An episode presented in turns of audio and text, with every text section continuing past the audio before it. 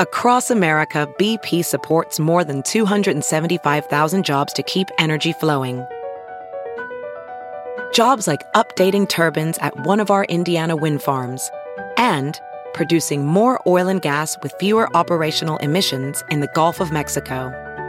It's and, not or. See what doing both means for energy nationwide at bp.com slash investing in America. Lori Ashikawa is my guest, and I love talking to Lori so much. I'm doing it twice. It's like deja vu. It's like Groundhog Day, that movie Groundhog Day, where we wake up and do the same thing over and over again. Lori, welcome back to the show. Well, thank you. Thanks for having me back. Uh, Let's what try happened? to change We, uh, history. we um, uh, what happened was that Lori and I had a conversation, and for some reason the recording didn't work out. So Lori's a really great sport uh, to do it a second time, and I can't. I thank you. I thanked you the first time for coming on, and I thank you again uh, for uh, the retry, the reboot, the deja vu Groundhog Day. Lori is with Indivisible Illinois. Uh, she's an activist, and she's very involved in efforts to protect the vote in Wisconsin, and to also get Chicagoans to participate to vote by mail um, and uh, very two very important goals if the Democrats are to prevail, if we're to take back our country from the lunatics who have seized it. Uh, so, Lori, uh, why don't you start a little bit, just uh, as we did before, tell, tell people a little bit how you got involved with Indivisible Illinois and how uh, you became uh, an activist dedicated to winning this election. Go ahead. Yeah, well, um, so I'm from California originally. I'm a third generation Japanese American, and my grandparents um, immigrated to the United States in the early 20th century. Um, I was a little bit ac- active um, in activism when I was in high school, and then I kind of went into hibernation for 30 years. and when the after Trump was elected in 2016, um, you know, we were told, oh, the midterms will be coming up and you better get ready for that. And all of a sudden it was 2018 and I hadn't really done anything. And a friend of mine who is also a musician as I am, she was taking her two kids who were ages at 10 and 12 around. Um, she was taking them canvassing with her for Lauren Underwood. And I just felt kind of shamed that if she could take her two children canvassing, then certainly I could try to do it, even though I was a little bit fearful of both canvassing and phone banking. So I went online and I think I found the Swing Left site that had a lot of different options, and I was able to sign up to do a few shifts of, of um, canvassing. And then lo and behold, I found a group that was doing things in my neighborhood, and that was Indivisible IL9, which is um, Andersonville, Edgewater. And I could walk to those meetings since they were just uh, up the street from me. So I no longer had an excuse not to be involved. And then once I got um, hooked in with Indivisible IL9, there was definitely plenty to do. Well, let's uh, talk about uh, some of the things that you have to do. And by the way, just so people know, uh, Lauren Underwood is the uh, congresswoman from the 14th congressional. Uh, it was a, sort of an upset victory, a great triumph for her in 2018. She won. She defeated an incumbent Republican in a district that had gone for Donald Trump and gave a lot of hope to uh, Democrats throughout the country, not just the state of Illinois, that they could prevail in 2020 if candidates like Lauren Underwood were successful. All right, so you talk about uh, you you you meet fellow activists in your neck of the woods, and there's a lot to be done. What are some of the things at the top of the list that have to be done?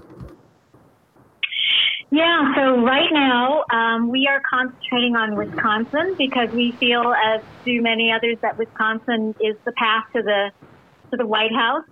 Um, and so we've been doing phone banking, which, as I said before, was not one of my favorite things to do. But since there's not the option of canvassing, um, phone banking is really the most important and um, most effective thing that you can do right now. And I have to say, I love postcards, but phone banking is way more effective because you're actually having conversations with people. And I will go into that a little bit more because I'm also phone banking in Illinois.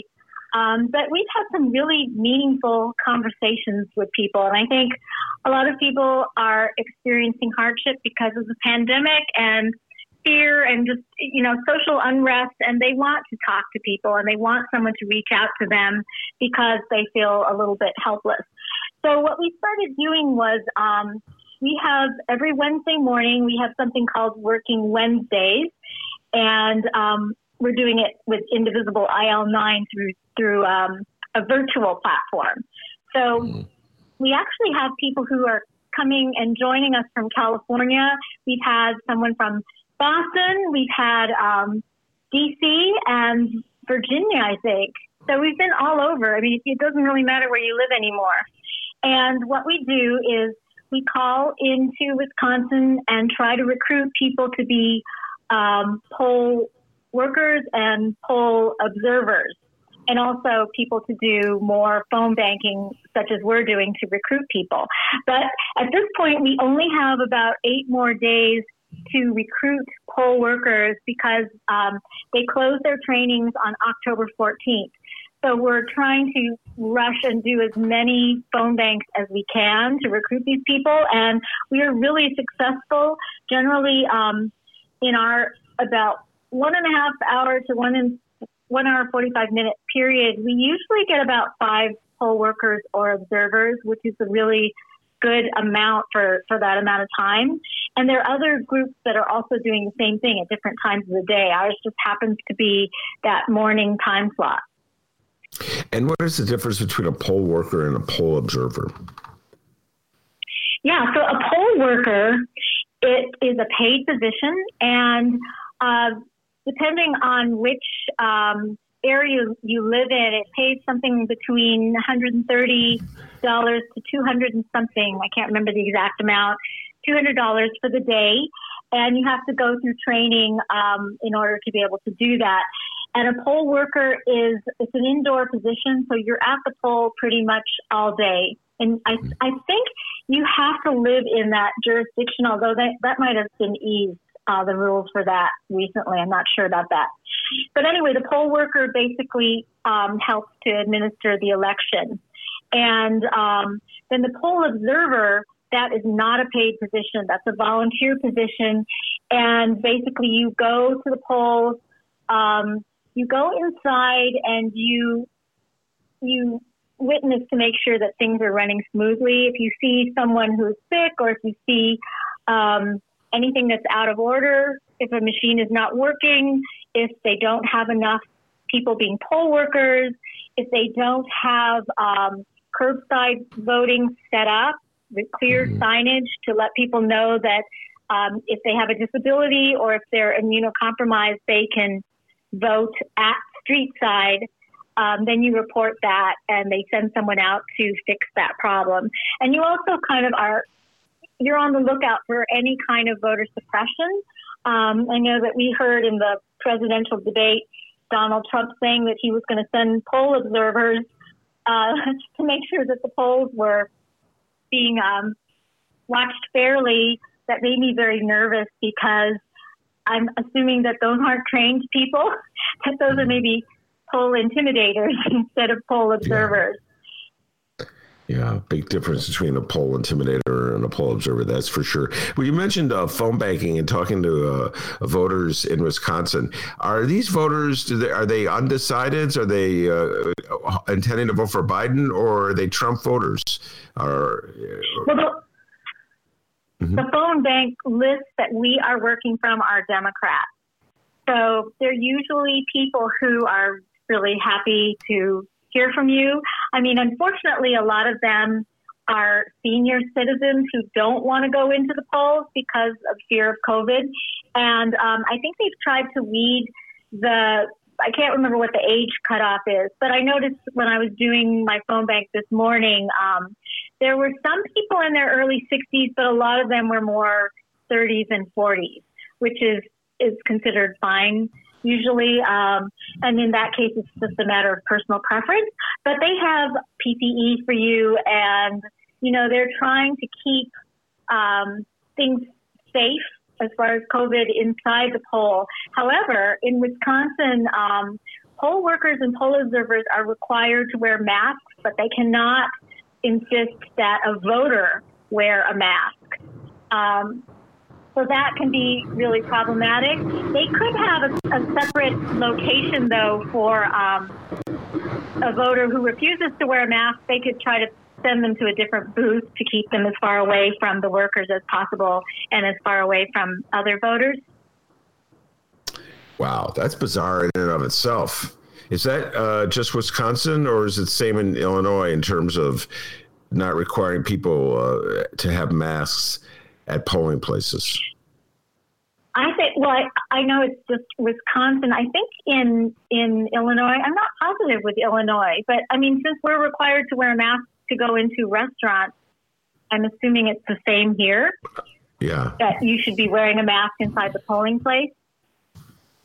Yeah, that is that's uh, that's a strange aspect of this culture wars that's breaking out uh, over wearing masks. One of the concerns uh, is uh, Lori regarding voting by uh, mail in many states, not just Wisconsin, is the the requirement that you have to get somebody to sign, uh, sort of like a the an affidavit almost that they witnessed you uh, voting. I find that very peculiar. Talk a little bit about that. Yeah, so in Wisconsin, not only do they have uh, very stringent laws in place for applying for your ballot, you have to um, you have to send in a picture of your driver's license or some kind of official ID when you make your application for the ballot. And for, for a lot of seniors who don't have smartphones, that that's very difficult for them.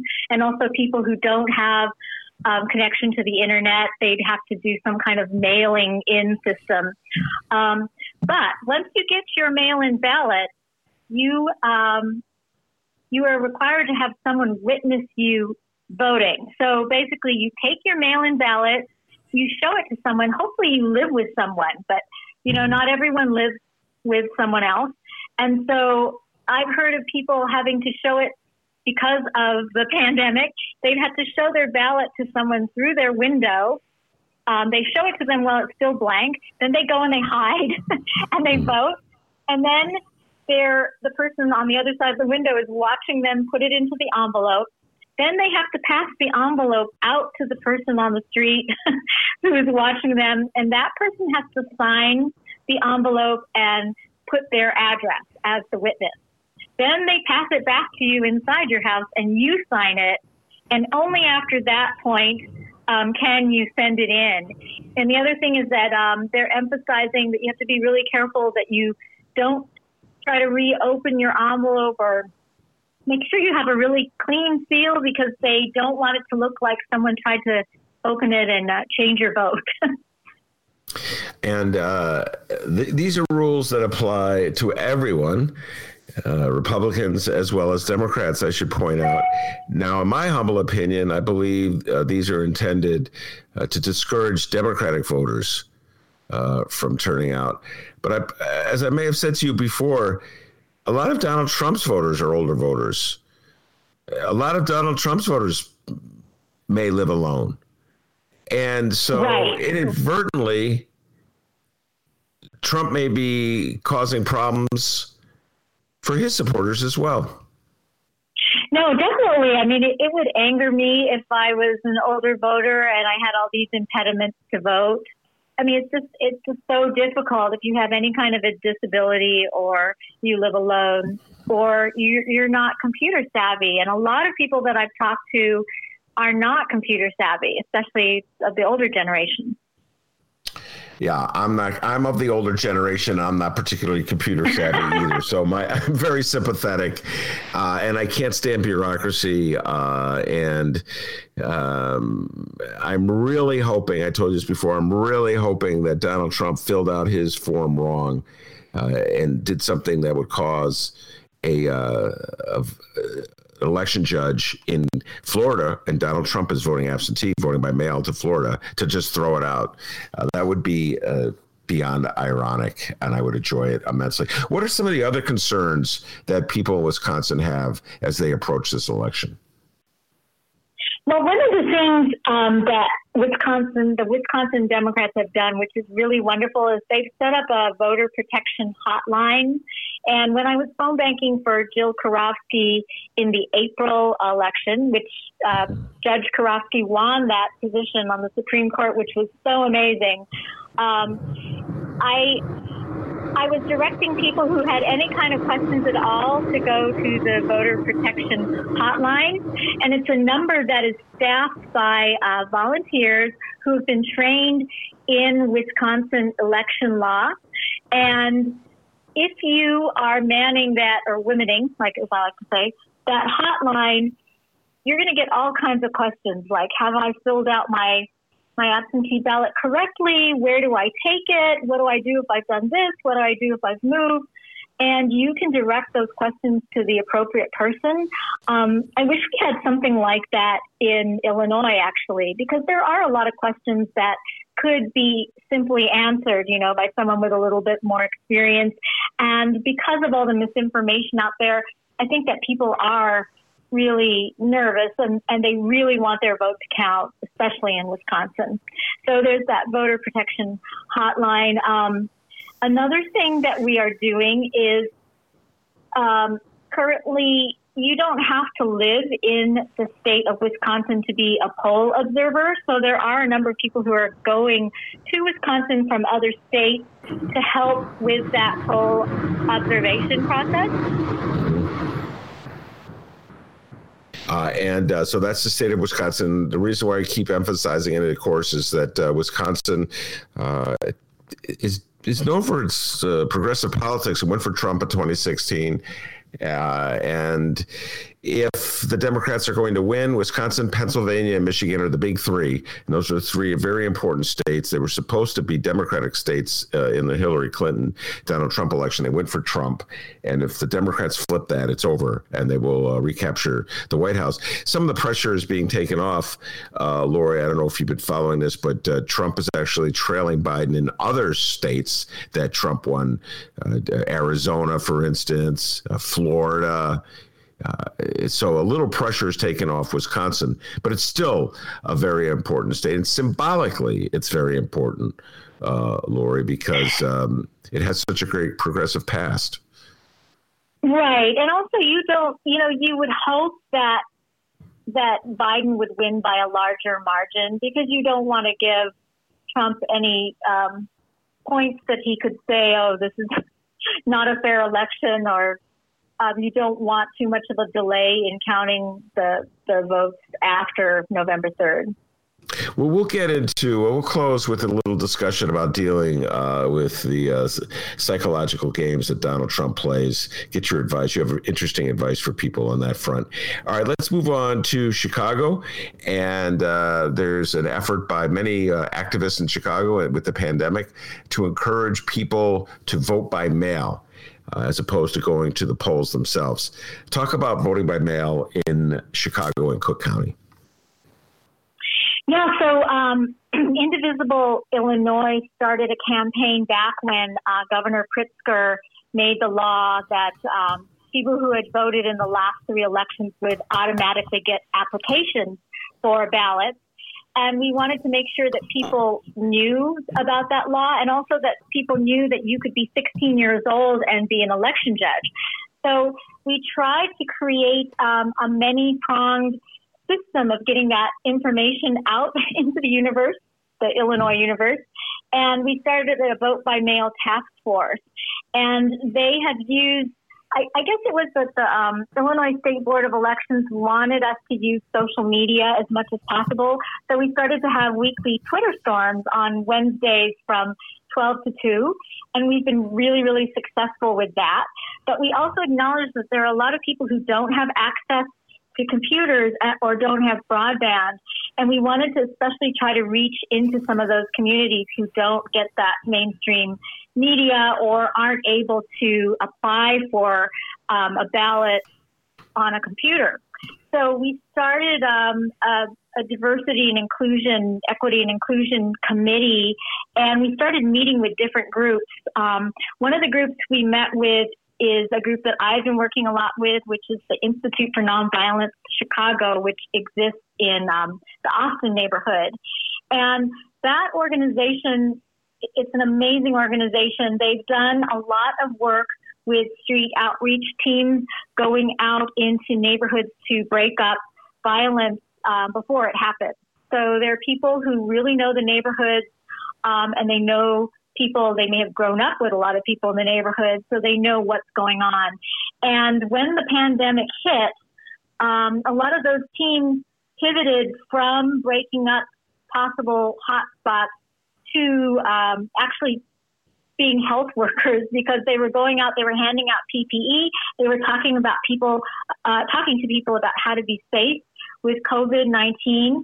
And when we went to them and told them we, we were trying to get into some of these communities to get information about voting safely, they um, helped hook us up with the Communities Partnering for Peace, which it's CP for P, and it's an organization that's under um, a city uh, social service group, the Metropolitan Family Services. And what CP for P does is it has targeted 22 different communities in the Chicago area that are most likely to be affected by um, by gun violence. And so, what we were able to do is we were able to print out palm cards through um, uh, donations from volunteers in Indivisible, Illinois, and on the task force. And we were able to print out 7,500 cards and get them distributed to these 22 neighborhoods. And the street outreach workers are taking them out into the communities, and they've all been briefed on what to say. I mean, there's certain things, you know, that people in the communities need to know, such as if you are returning um, after a felony conviction, you need to re-register that you can vote if you're on probation or on parole. So that is really, really important because a lot of people really want to vote, but they, they think that they can't vote. Yeah. And um, we're also trying to educate on their early voting locations and, you know, that they can take a, a mail-in ballot to a drop box. They don't have to depend on the mail because a lot of people are suspicious about what may happen to the U.S. mail, and rightly so. I mean, there's been long lines at post offices on the south side that I've heard about. And um, once you tell people, oh, you can just take it to a drop box, they feel so much better. and then the, the, other thing that we're doing is um, we're doing phone banks into those 22 communities um, to do the same thing, just to inform them about how to do a mail in ballot. And if they have not gotten a mail in ballot, where they can go for early voting, which starts October 14th. Um, so we've really been pushing that so that a lot of people won't, won't be crowding into the polls on November 3rd. Because, as we know, a lot of people love to vote on November 3rd because it's just a big tradition. I mean, people have said to me, well, that's when I see all my friends. Especially a lot of old timers, you know, yeah. they just really feel like that's their celebratory day to go out, but not in a pandemic. We just don't want people to be putting themselves at risk like that. Yeah.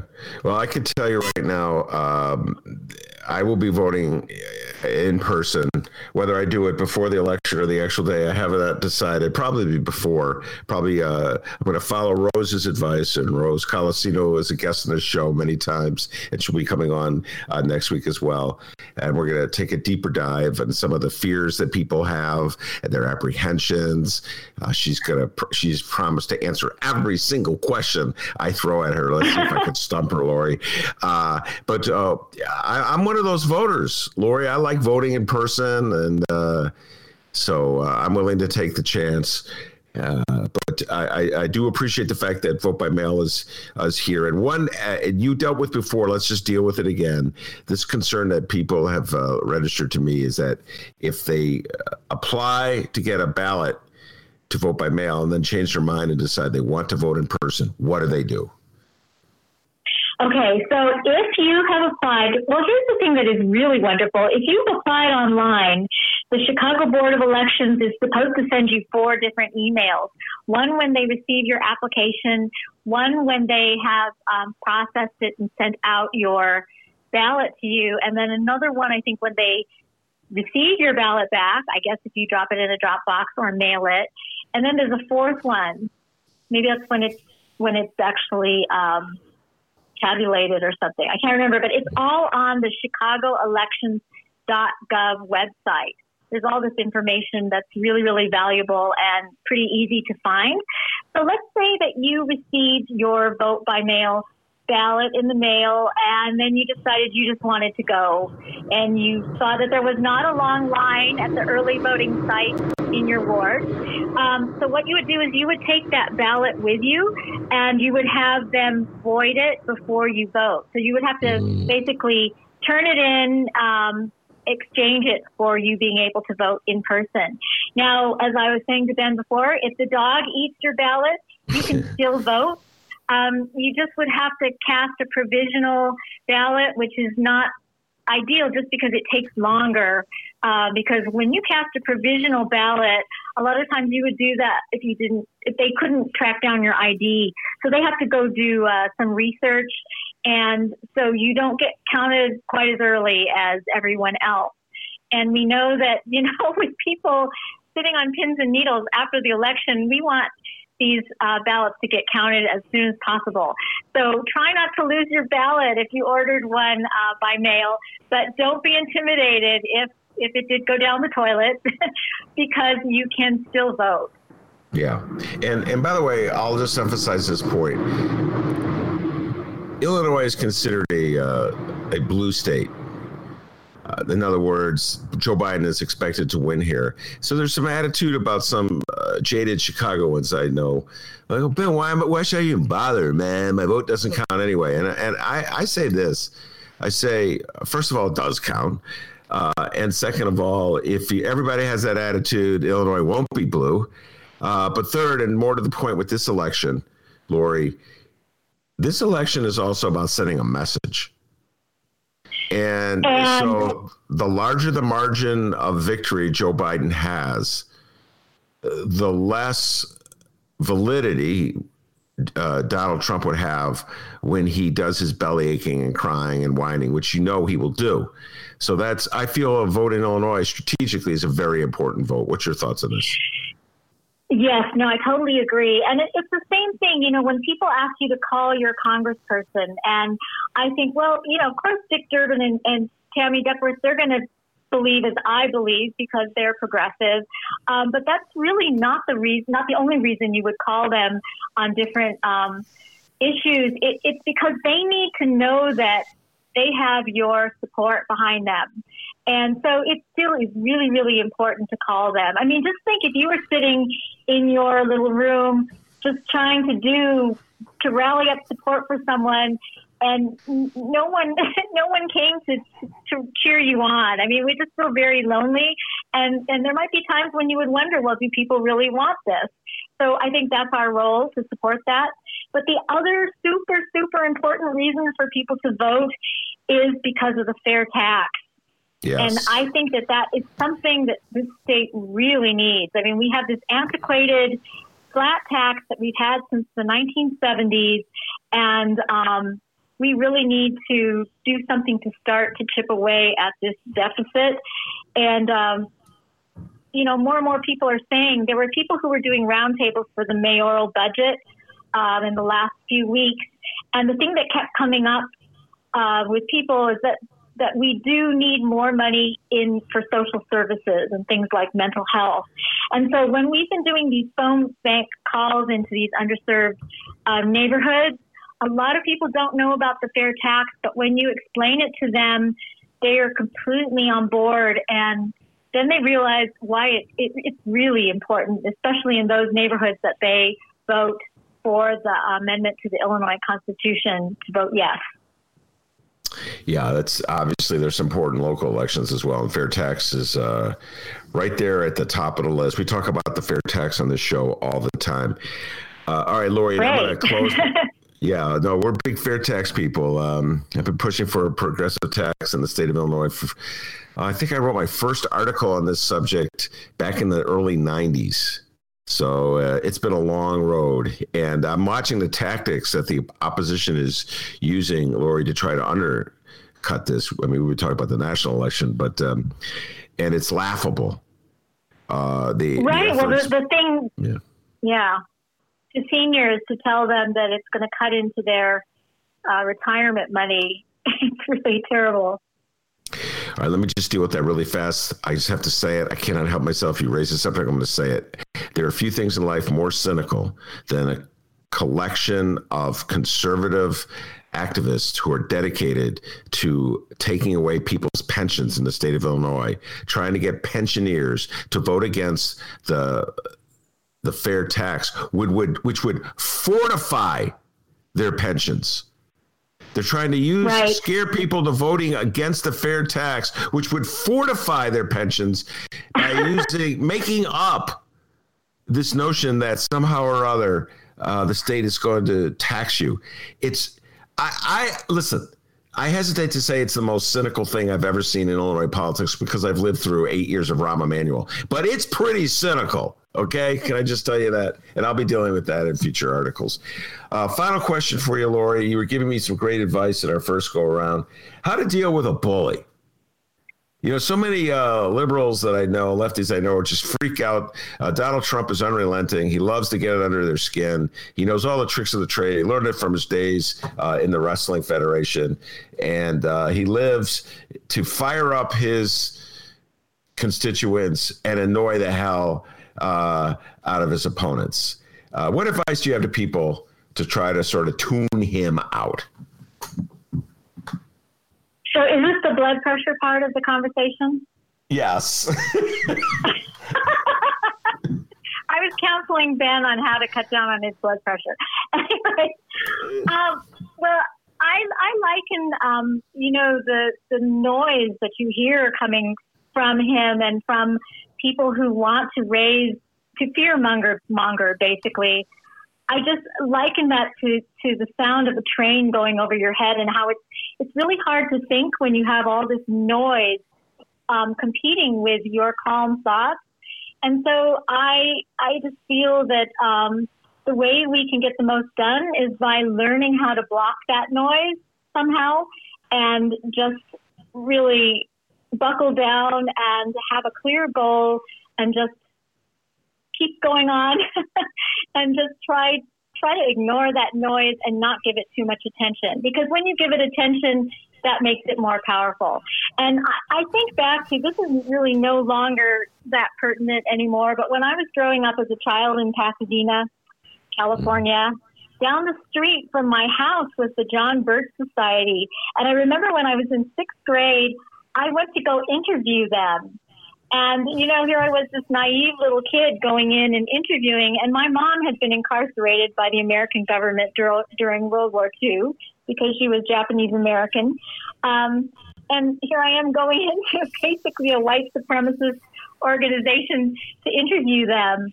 And, and after I did that, though, people kept saying, you know, don't don't give them too much power. Don't listen to them. And I, I sort of feel the same way about the noise that's coming from Trump.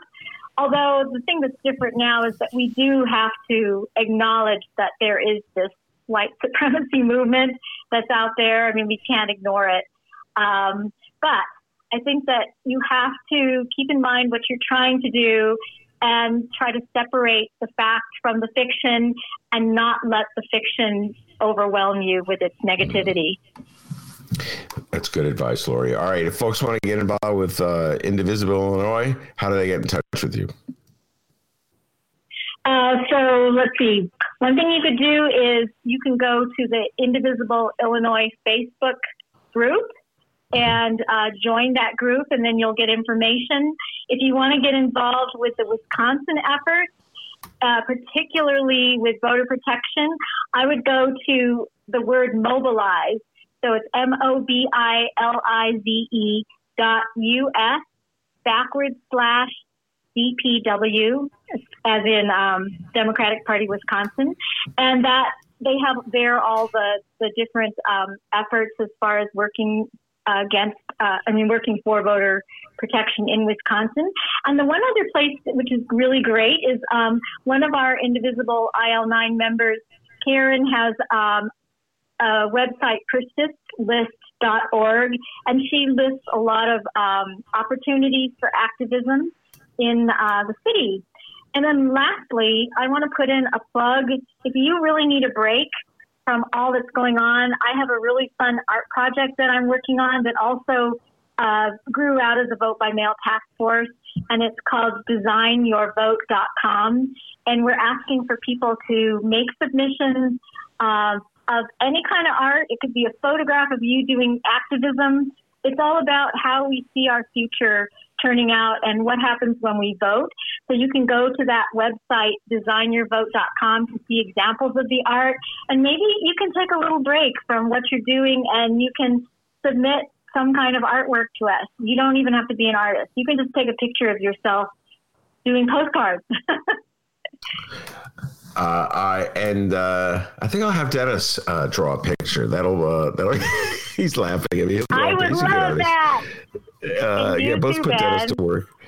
Uh, Lori, thank you so much. You're a real trooper, and you're a really great sport. And I appreciate you doing this not once but twice. Uh, and all that good work's going to win in Wisconsin, and I'm going to give you all the credit. All right, Lori. Yes. Thanks so much right, for having me. All right, uh, uh, Lori, thank you very much. I'm Ben Joravsky. Take care, everybody.